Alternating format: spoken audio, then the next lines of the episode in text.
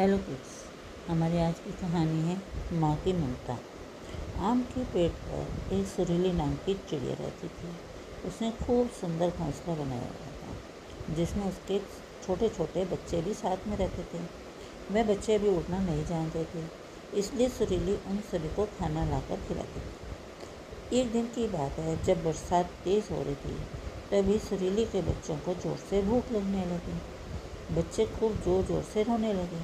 इतना ज़ोर कि जो देखते देखते सभी बच्चे रो थे। सुरीली से अपने बच्चों का रोना अच्छा नहीं लग रहा था। वह उन्हें चुप करा रही थी, किंतु बच्चे भूख से तड़प रहे थे, इसलिए वे चुप नहीं हो रहे थे।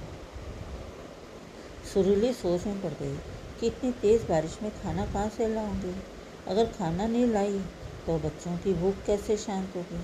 काफ़ी सोचने के बाद सुरीली ने एक लंबी उड़ान भरी और पंडित जी के घर पहुँच गई।